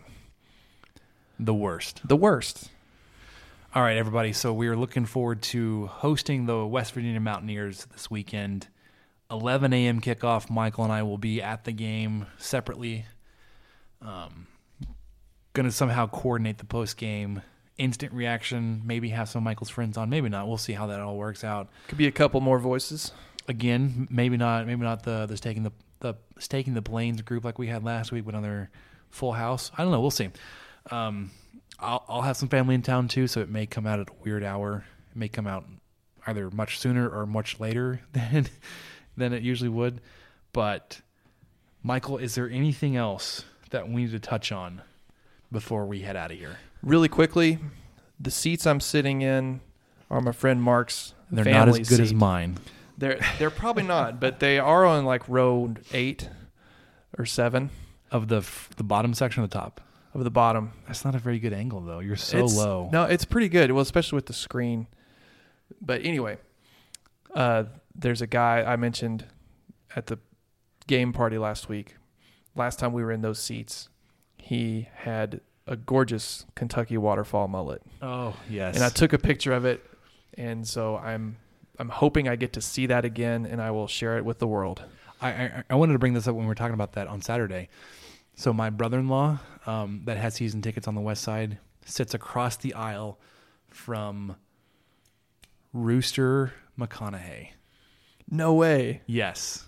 So whatever, whatever that like investing what was show that, he has, Yeah, I forgot what that on CNBC or something. It's like he and his brother, or he and his cousin, whatever. They sit right across the aisle from my brother-in-law. Oh, that's great.